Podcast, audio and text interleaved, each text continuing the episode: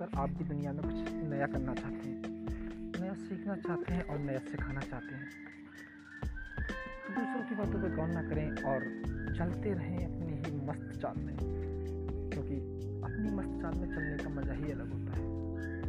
कहने वाले तब भी कहेंगे जब आप कुछ नहीं करेंगे और कहने वाले तब भी कहेंगे जब आप कुछ नहीं करेंगे। इसलिए आप हमेशा करते रहें। अगर आपके लिए सही विचारधारा ऐसी मत रखना जो दूसरों के लिए गलत साबित हो। आपके विचारों के विरोधी हो जाए। इसलिए आपसे दूसरे ही अपेक्षा रखते हैं।